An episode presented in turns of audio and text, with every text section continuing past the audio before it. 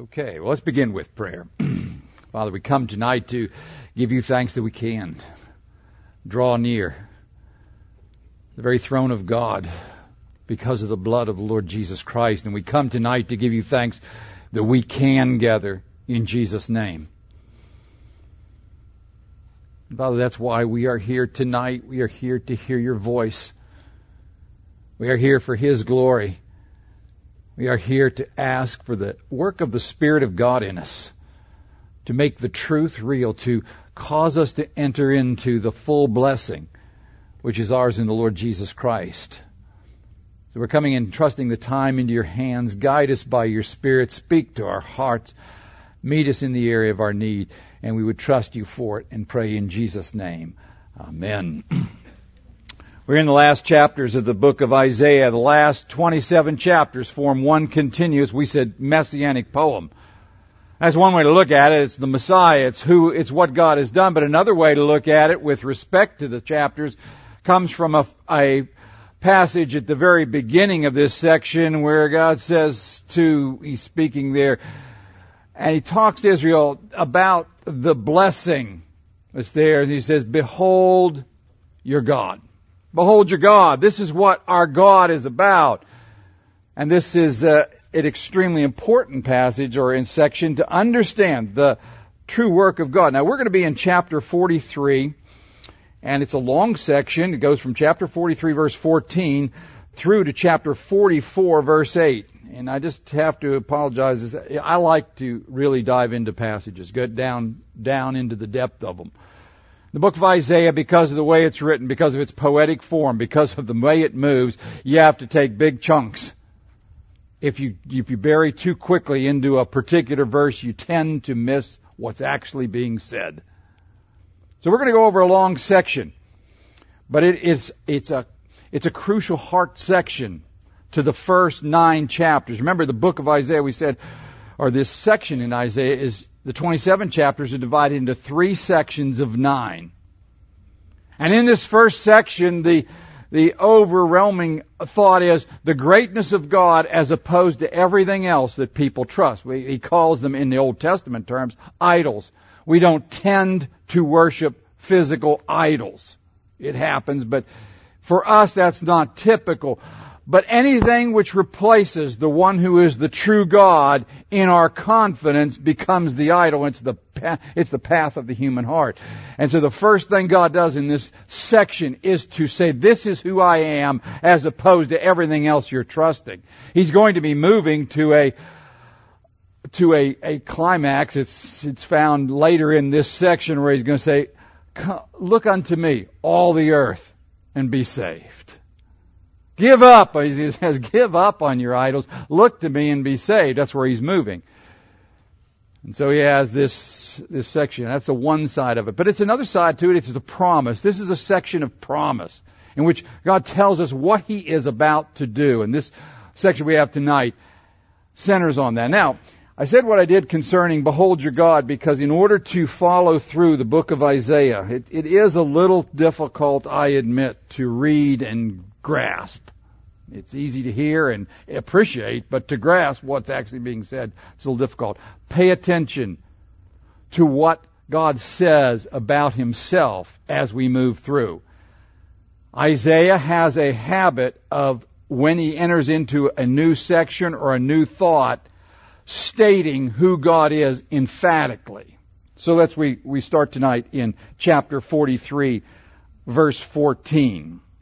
And this is what he says concerning himself. Thus says the Lord your Redeemer, the Holy One of Israel. I am your Redeemer. Redeemer.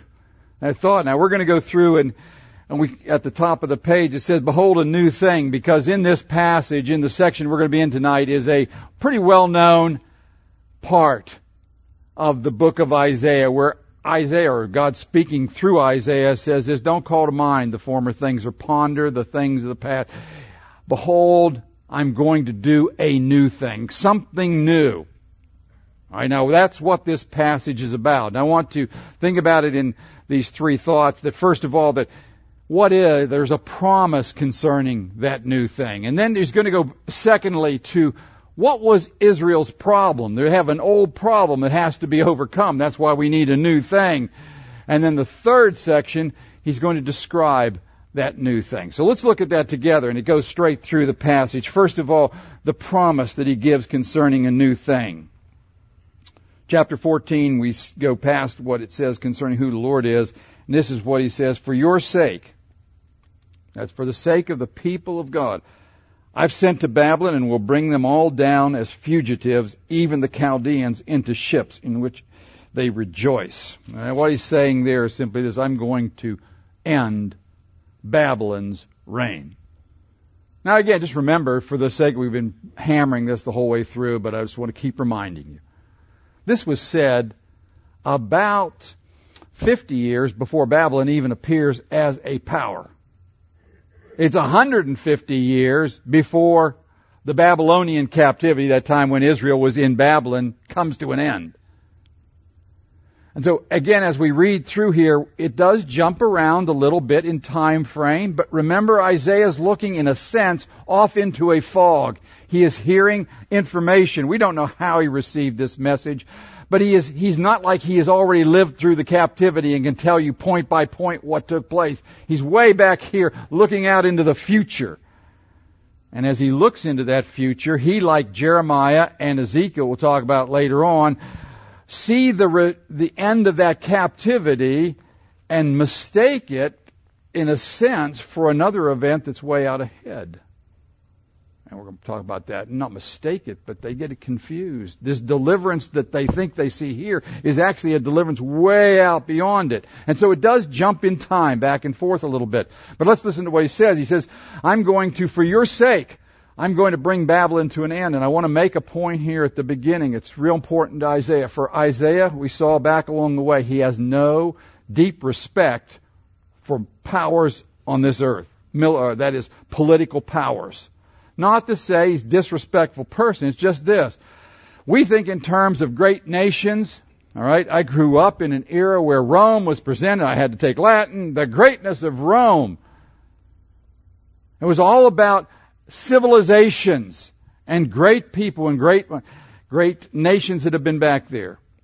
From God's perspective, there's only one thing happening on the earth that's great, and that is the people of God. Their history is important. The rest is just stuff that comes and goes. The Babylonians have come and gone. The Assyrians came and went. The Egyptians came and went. The Persians come and go. The Greeks come and go. These are all the people that interfere with Israel. Alright? The Romans will come and go and on down the line. But God's work in the people of God just keeps right on going because, again, at the beginning, remember in chapter 40? He's talking about rulers. He says, what? Scarcely have they been planted, scarcely have they taken root, and he blows on them and they're gone. Because what's happening on this earth tonight that's very important is the church of Jesus Christ. The rest of it is relatively unimportant. It's just a, it's just the stage on which the real drama, on which the really important work is taking place. And we have to keep that in mind. And God raises up kingdoms and He puts people in places and uh, takes them out for His name's sake. But He says, for your sake, here's the, here's the, again, you gotta catch this. This is, this is like God saying, for the sake of, of the church, I'm going to completely destroy the United States. We think of the United States being a, it's a very important country on the face of the earth. But he's saying, I'm done with them now. I'm not saying that that's happening. I'm not saying, I'm just using it as an illustration. A fictitious illustration. But I'm saying that if he was done, and our purpose with regards to his people were finished, he just put it out of the way, and that's no problem to him. Babylon was an extremely uh, powerful group of people. They were very advanced. What Nebuchadnezzar put together in very short order is absolutely amazing. And yet God says about him that he was there because he was an insignificant man that God raised up. When he was finished with him, he put him out. He put them out. So anyway, we don't go too far in that, but it does give you a feel for how Isaiah looks at things because there's only one thing that matters to him. What's that? What the living God is doing. Because way back at the beginning, what did we see? In the year the king Uzziah died, the king that he had really honored and thought was a great king, I saw the Lord seated on his throne. After that, everybody else is insignificant. Okay, now he says this. Make sure I've got the right page here. Okay, yes, in verse 15, he goes on to say this I am the Lord your. Again, he announces himself. I am the Lord. And that Lord there is Jehovah. And I'm going to try to read through this passage every time it, it is Jehovah. Read it as Jehovah. So, because Jehovah is the name that he called himself at the, at the time of the Exodus. That's how he designated himself to Israel. So he says, I am Jehovah, your Holy One. He's speaking to Israel. The Creator of Israel, your King. That's who I am. Thus says the Lord who makes a way through the sea and a path through the mighty waters, who brings forth the chariot and the horse, the army and the mighty man. Now, what he's saying here is he's painting a picture. He's taking them back to an event they know. This is the crossing of the Red Sea. This is the moment when the Egyptians come out there. Why did Egyptians come out to the Red Sea? Why did they get to that place? Why, when the waters opened up, did they try to cross that, that opening? Why did they go in there? And again, Isaiah using the same kind of thought as he did before. He's saying it's, it's as if God just took him by a leash. Says, I'm going to lead you right out here. Right into the water we go. Okay, into here we go. Because they were no longer important. They had refused to be, enter into God's plan. If you're not part of God's plan, I don't care. Because God is completely committed to His people on this earth. That's very comforting to us. But the, the heart of God towards this earth is towards the people who actually trust Him on this earth. So he says that he, he, he brings forth. They didn't just come. God brought forth the chariot and the horse and the army and the mighty man. They will lie down together and not rise again, and they didn't. They've been extinguished. Uh, they've been quenched and extinguished like a wick. And then he says a most unusual thing do not call to mind the former things or ponder the things of the past. Now, the things of the past are the redemption that took place when God delivered his people from Egypt. That's the former thing. All right? He says, don't look back to that. Now, this is a very strange word. Because God had ordained in the law that every single year after the Exodus, Israel, it's called the Passover. Alright, the Passover. Every year they were to stop and remember what happened when God, and this is what they're to say, they are to tell their children later on, that we were slaves in Egypt, but with a mighty hand and an outstretched arm, He took us out. Remember that. The actual Passover ceremony is a very quiet ceremony. There's not a lot of preaching. There's not a lot of worship. You just quietly remember. And so these words, don't call it to mind and don't ponder it, go directly against what the law had already said. Why would God say that? Why would He say it? Well, here's what He said. Behold, I will do something new. Right? I'm going to do something new. Now, just for the sake of, of making sure we don't get confused here, there is nothing wrong with remembering what God has done for you. He encourages us to do that over and over again in the Word of God. So he is not here arguing against that. That's not what he's saying. Nor is it true, or it is true, that God is always doing new things. And this verse is often used that God's doing a new thing. He's, he is always the God of the immediate present. And I count on that a lot. But there were great days, people sometimes look back at the great days when God swept across the nation in revival power. Okay, that's great. But the living God is here tonight. And he tonight wants to do a work in anybody who's ready to listen to him. It's no different tonight. He's always doing the new thing. And the new thing is an activity of God on this earth. He just doesn't do things to back up and watch them go. He is actively involved. All that's true. But when the writer, when, when Isaiah says this, and God speaking through Isaiah says that I'm going to do a new thing, he's not talking about just a new, a new work. He's talking about a new work which he is going to do which is going to make the old work, which they were told to continuously remember, the standard of God's love and power on their behalf, it would push it right out of their mind because of the greatness of what God was going to do next. Now, because that is what that makes sense what, what's happening here. He says, You're going to forget this.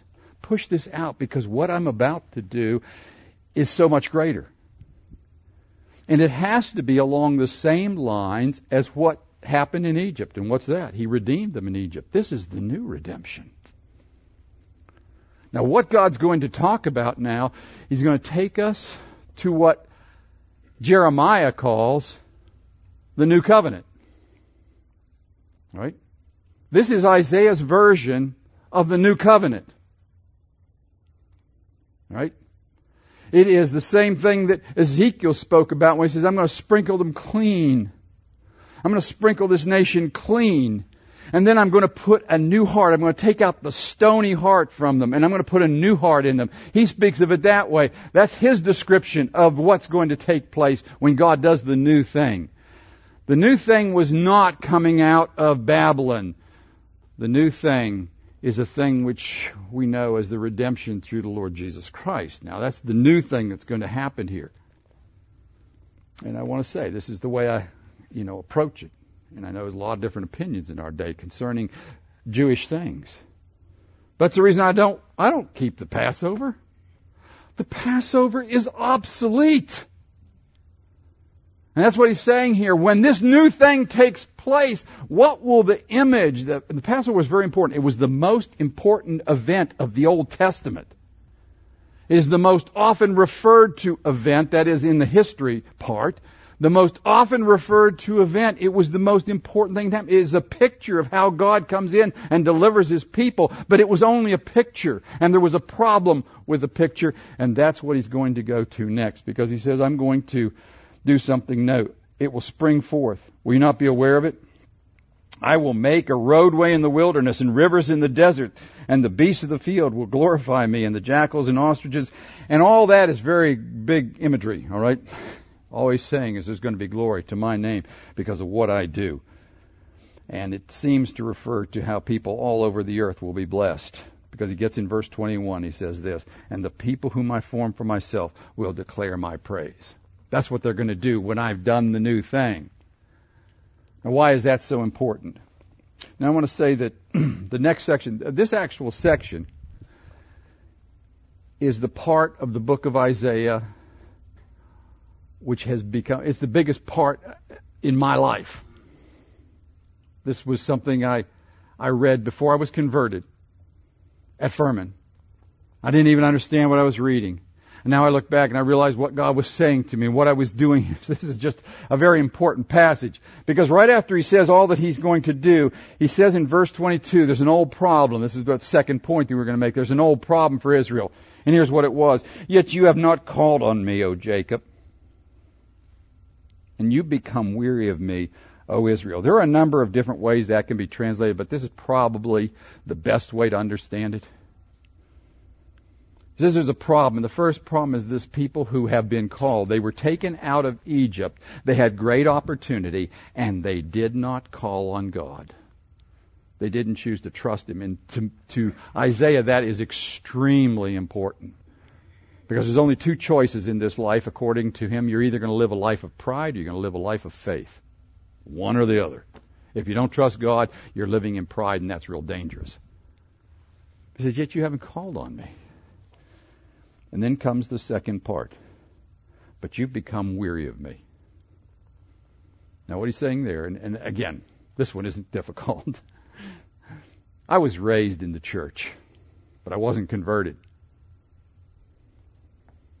Life in the church, okay, there were times when I would get a little sentimental about things and I would get all enthused about this or that or the other thing, but the fact of the matter was, for me, church life was tedious life. It was a yoke that was on me. You couldn't throw it off, but you couldn't enjoy it either. That was my, that was life for me. I don't know what it was like for you, but that was my life in Christianity. I know exactly what he's talking about here. about doing all the right things and the whole time you just wish you could get out of this. You're at the church service on Sunday morning. You're at the, you'd rather be playing golf, but you're going to go to church service because it's the right thing to do. And above all, you don't want to end up in hell. That was, that was my, my approach. I've told you many times. I don't want to go to hell. So I will do it. Now go to Wednesday night if that's what we have to do. And I'll be part of the MYF, that's the Methodist Youth Fellowship. And I'll have all those girls surrounding me and I'll be the only guy that comes, shows up if it has to be. And, and, but, you know, I'll hand in my masculinity if it counts. But I don't want to go to hell. But I didn't enjoy it at all. And God the whole time knew that I don't like this. I am weary of the whole thing. As I said, I, I left Greenville, or I left Orlando, Florida, and or Winter Park, Florida, but anyway, and came all the way up to Furman University as the first step in unshackling myself from the burden of religion. See, I understand all about that. And if you're in that condition, if you've been raised in the church and you're in that condition, I know what it feels like. And I know what the problem is. He says there's some other things. He says, You have brought me no sheep of your burnt offerings. That's the second part that's on there. It's a, it's a lack of commitment. Now, the burnt offering was not, a, there's two different kinds of offerings in the Old Testament. Some of them were given in order to deal with sin sin and guilt offerings. They were, they were to deal with sin. But the burnt offering was not one of those. The burnt offering was, an, was a commitment thing. You made an offering to God not to cover sin directly. It wasn't primarily about sin. It was the fact that you loved God and wanted to serve Him. You were going to honor Him as God. And so you brought this offering and you gave it. Right? So the offerings that he's talking about here primarily have to do with that thought that you're committing yourself to God. And he said, here's what has happened. You've gotten tired of the whole thing and you don't bring them. You just don't bring them. Now, at this point, he's backing up and he's talking about the entire history of Israel. As a problem comes up technically, according to the law, you had to make the offerings in the Holy Land in Jerusalem and when they were in Babylon, they couldn't actually make a legal offering.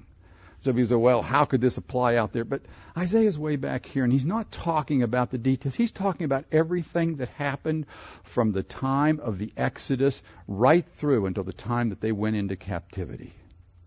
This is the story of the Old Testament.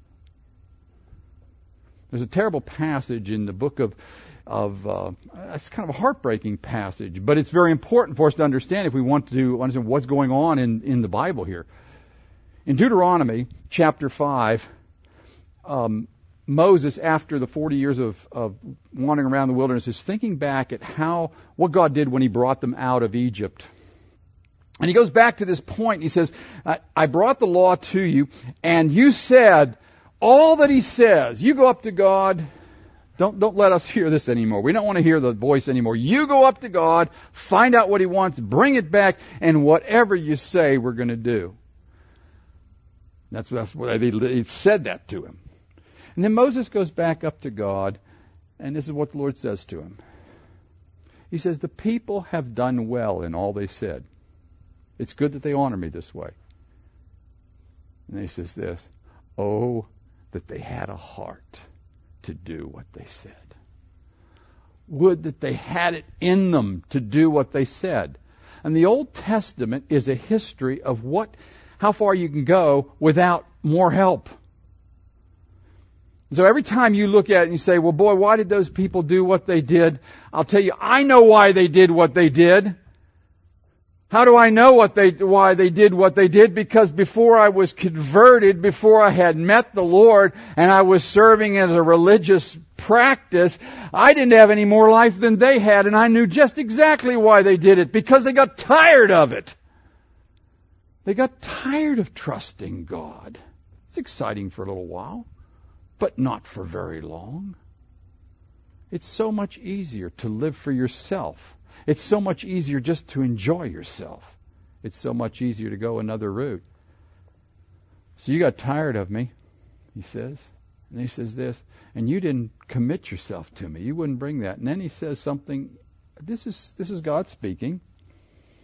Verse 24, you have you have brought me not, and this is this is really awkward because it follows exactly. You didn't bring me any sweet cane. Now that is a tough one. That is a really tough one. I'll just be honest with you. That sweet cane is not spoken about anywhere else in the Old Testament. This does so. It's we're kind of in a bind here as to knowing what is he talking about. But you see, it, it seems to, and the commentators, when he combines it with the fat, and I'm not going to go a long way into this, but he's talking about coming on a different level of commitment. You know, you can you can get married and be committed to another person and be perfectly faithful to that commitment and not express any real love for that person any more than the commitment. You do the right thing. But what he's talking about here is that, that advance in the relationship to where you start to think about the other person and you start to do the little kindnesses for them. That you know that they like this or this instead of that. And that they like to sit in that chair and so you yield that chair and you just do it because it's what you do for them. It's, it's the little thoughtful things we would call them. he says, this is where, where I am you're tired of me. You won't commit to me. And you don't have any love for me. I never receive from you anything. And then he, then he finishes by telling them what he gets from them. This is what I get from you. And this is the end of verse 24. Let me begin, begin at verse 24 again. You have brought me not sweet cane with money. You have filled me with the, you have not filled me with the fat of your sacrifices. Rather, you've burdened me with your sins. That's what I get from you.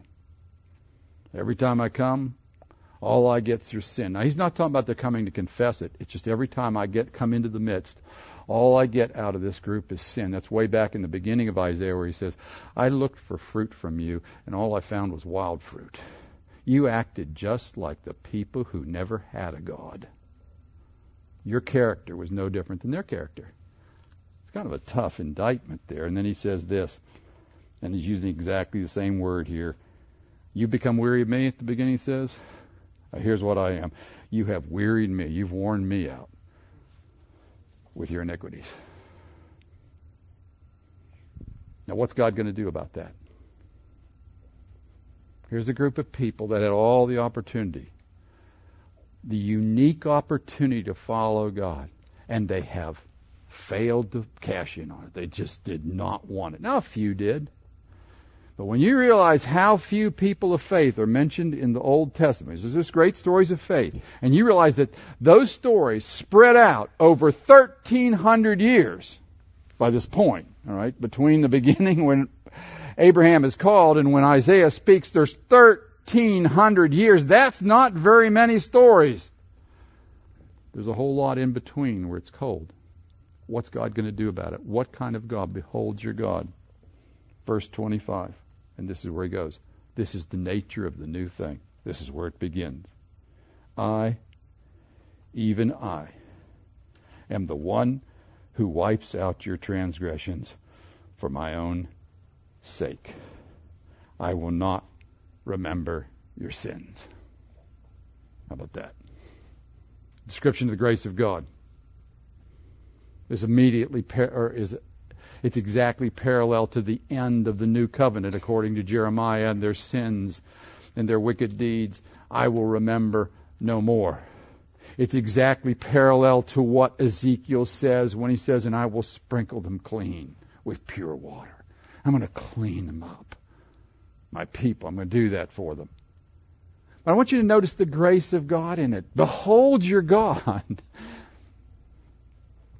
I said this a couple of weeks ago and I want to say it again. God doesn't quit on things. That should be one of the most assuring promises you have that He who began the good work will finish it.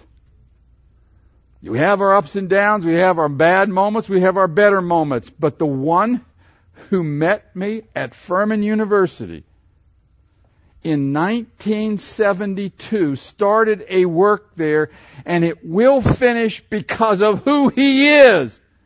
Behold your God. He's the Redeemer. He's the one who has done a new thing in Jesus Christ.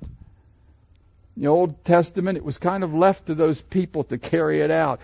But the New Testament, the new covenant, the new thing is an action of God in which He moves in, steps in, brings a man to Himself, and then finishes what He started. That is tremendous. That's why He says, don't call to bind all that. Don't call it as, as powerful as it was, as wonderful as it was that I took people out of Egypt. I'm going to do something more wonderful. But it's not just that He has wiped out our sins. Going to go on to, I have to move right along here. He goes on to chapter 44, verse 1. That's the first thing, though. He is going to deal with sin. But now comes this beautiful part. But now listen, O Jacob, my servant. Now, Remember that he combines these two very often in the book of Isaiah. But Jacob, his name means a supplanter. It's a crook. Just we'll make it at that. He's a crook. And he became a prince with God. And when God calls Israel Jacob, he's reminding them of how far they've missed the mark by. you were supposed to be something different than this because I changed your name to Israel. So when he, he says this, but now listen, O Jacob, my servant. That's very encouraging because it reminds us that when we're flat on our back and we made the mistake and, and God is working there, it doesn't matter. And Israel, whom I have chosen, thus says the Lord, who made you from, uh, um, who made you and formed you from the womb, and who will help you. Do not fear, O Jacob, my servant, and and you, Jeshurun, whom I have chosen. That's the same name. That's Jacob again. For I will pour water on him who is thirsty, on the thirsty land, and streams on the dry ground. Now, in this passage, this, we've already gone over this because it was in an earlier passage, and remember, Isaiah moves round and round, and he goes over it again.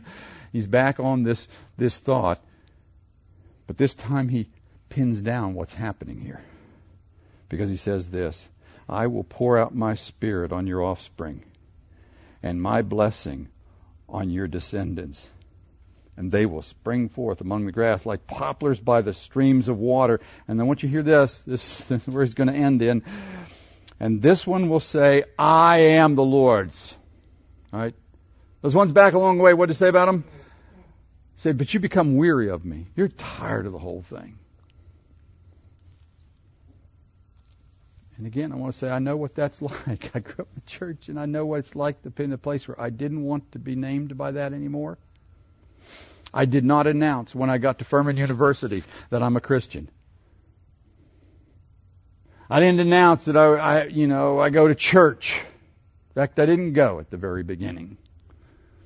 It's only because I ran into Mr. Johnson and a few other people that hoodwinked me, kind of caught me and got me around took me out that way.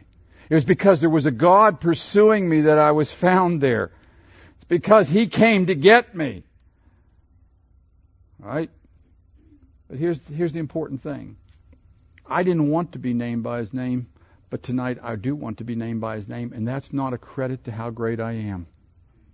Because part of the new thing is He wipes out the sin. The second part of the new thing is this. He puts something new within. in Jeremiah, he said, I will take and I will write my law into your heart. I will write it on your heart. That's one way to express it. You remember we said this last year as we were going through the book of Hebrews where that comes up. That when Ezekiel says it, he says, I'm going to go in there, I'm going to take that stony thing. That thing that has no feeling for me whatsoever. I'm going to pull that heart right out. I'm going to throw it away. And then I'm going to put into you a heart of flesh, one that beats, like a person like you understand, a, a person that has a heart for another person, falls in love. Yeah, I'm going to put it in there, and you're going to do this. Here's the way Isaiah describes it, and he, actually the Lord picks this up in the New Testament. He says, here's what I'm going to do in the new thing. I am going to pour out my spirit upon you. I've seen the, the, uh, Death Valley desert. I don't know if you ever saw that. It's hot. Go in the wintertime. All right, that's all I can say. It was it was extremely hot, and they told me it was a cool day. It only got up to 100. I was very thankful for that. And it's a lot of stones and rocks and sand and emptiness. Not much out there. Because it sits in a bowl. It sits in a bowl. It's way down in the ground. It sits in a bowl, and there's high mountains all around it. And the waters, the, the rains coming off the Pacific Ocean, which keep the, the mountains and those big trees, it, it cuts it all off, and all the rain falls down below, and it doesn't get ever get into this desert. At least it mostly doesn't get into that desert. But every once in a long while, the rain builds up enough that it pushes over the top and gets down in that valley and it rains down in there. And when that happens, the entire valley erupts in flower blossoms. It's, it's the most incredible thing. They have pictures of those, those same rocky fields covered, just covered with blossoms. The seeds just sit there and wait year after year for that moment when the water will get to them and they can, and they can germinate and they can grow. Everything is there except for the water to make it work. God speaks to us here. He says, This is what I'm going to do when I do the new thing. The picture he gives is I'm going to come on you with my spirit and I'm going to rain on you. And when I rain on you, you will come to life, not because of what your commitment is, but because of my saving power. This is tremendous. This is the new thing. That's the reason we forget that old, old thing back there and let it go. Keep with the new thing. I want to do this, he says. I want to do a new thing. That's why, again, this is in my testimony. I sat with Mr. Johnson, or stood, we stood in our, our, our dorm room one day, and I was trying to go to all these Bible studies and all the rest of it, and I just told him he could probably, I don't know if he remembers it or not. I said, I just don't know if I can go on with this. And this is what I said. I was describing myself. I said, I'm just not the spiritual type. Well, I wasn't. I was the dead type. You see, I thought it was a matter of how much effort you put in, how well you disciplined yourself, how much you could stir up a love for this like you were doing a hobby or something. And I had put the effort in and it had not broken past the weariness with the whole system. That's why this is so extremely important to me. And God was speaking to me from this passage, but I didn't get it at the point. In 1972, in the spring, the rains came. And I came to the Lord and said, You know what? It's never going to come out of me. I am never going to be able to do this. But I don't want to go to hell. And you said you were the Savior.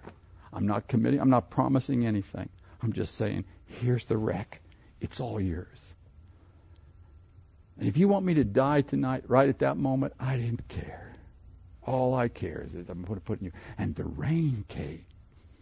Now, I'm not trying to preach an experience. I'm just saying the truth. The matter is, I came to life. A new heart was there. New desires came into my life. The desert bloomed. The power of sin began to break, and be broken. Not because I was more disciplined than I was before, although I, I, guess you are more disciplined. I'm more disciplined because there is a new power within. Christianity is not about a set of laws which I give myself to. It's not about principles that I try to apply in my life, although there are lots of principles. It is about new life in Jesus Christ. Paul's formula for living is you died with Christ. You've been raised to newness of life. That's what we celebrate in a baptismal ceremony. Not that a person's made a commitment to follow Jesus, but that God has caused him to be identified with Jesus Christ to the point where he has died and now he has got a new life. That's why I'm here tonight. If I had not been born again, I would never have made it this far. I can tell you. I don't think I would have been following Christianity two years after I left the people that were pressing me. Because there was no pressure that way. What happened to Israel happened for our learning. It isn't in you. All flesh is grass. It is absolutely hopeless to try to discipline yourself into loving the Lord. What's he say? You got to call on me. Call on me all the ends of the earth. And be saved. Call on me and be saved. Saved from what? Saved from yourself. Saved from the hollowness of your own being. Saved from the, not just depravity, but the emptiness, the deadness. And that's what he wants to do. But that's not the end of the that's not the end of the blessing. That's not the end of the purpose. So let's go on to the third part of it here. Not only does he give them new life, cause them to be born again to the point where people who didn't want to used to be identified now say, I'm going to write God's name. It's, it's almost a tattoo thing. You know, I'm going to put tattoos on me. It says, I'm the Lord's. I'll put it right here. so now it's, we're not hiding anymore. We're putting it white out. Now don't do that. But anyway, point is this that they become very bold in their love for the Lord. But then he says, goes on, verse 6, and again he announces himself, and thus says the Lord, the King of Israel, and his Redeemer, the one who redeemed us, the Lord of hosts. I'm the first and the last. There is no God besides me. All those other things I would have turned to, and I, I really did want to have, they weren't God's. The freedom I wanted, the experiences I wanted, the respect I wanted, all the different things that I wanted, they were not God. There is no God besides me. Now he speaks to those who've been redeemed. Who's like me? What do the redeemed say? No one. Let him proclaim and declare it. Yes, let him recount it to me in order.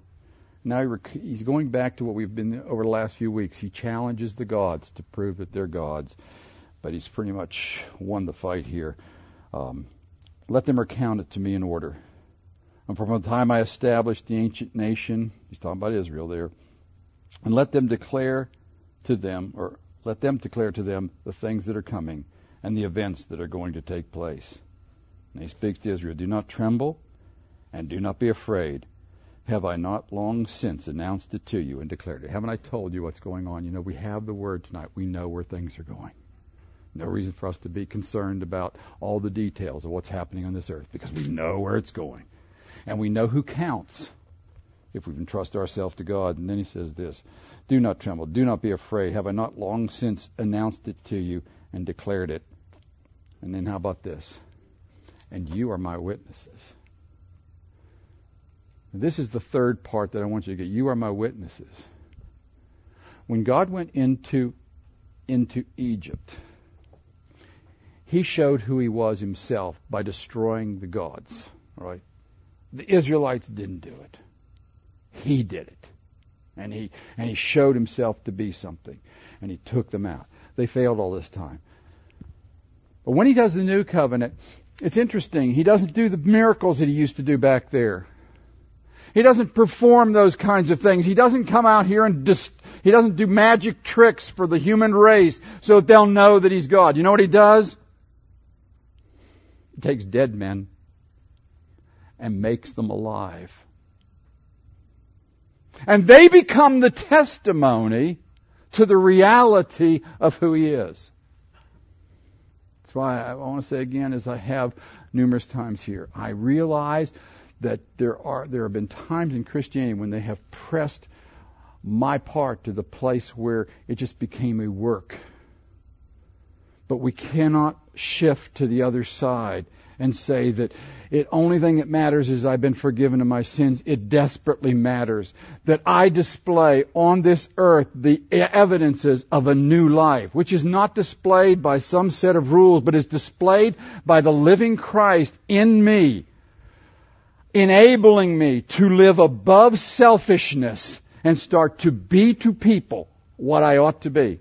If that doesn't come across to the people who watch, how will they know that the truth of God is true? That the reality of salvation is there. You are my witnesses. How are you my witnesses? You are going to witness to people of what he has said. That's part of what he's been going over.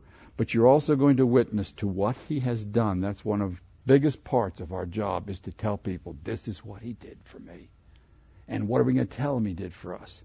We're going to tell him I was dead in my trespasses and sins, and he made me alive. I'm not a perfect man, but I am alive. And I know I'm alive because I remember what it was like to be dead. I remember what it was like to try and you couldn't generate the love. You couldn't, you couldn't get the desire there. You could go through the prayer meetings and you're all the time going through prayer meetings like this. Yeah, I went to them all. Yeah. And all I wanted for them to be was over. And it suddenly is different when a, when God changes a life. Has He changed your life? Has He given you new life? That's the, the big question here. And again, I want to say, it's for that reason that what? We forget all the old things that have been done, and our job is to remember this. Don't come ponder that. Do what? I'm going to do a new thing. I've done a new thing. He's done it in Jesus Christ. In the next section of Isaiah, we're going to look at the person who did it. This is the promise that he's going to do it. In the next section, we'll get to the, the, the person.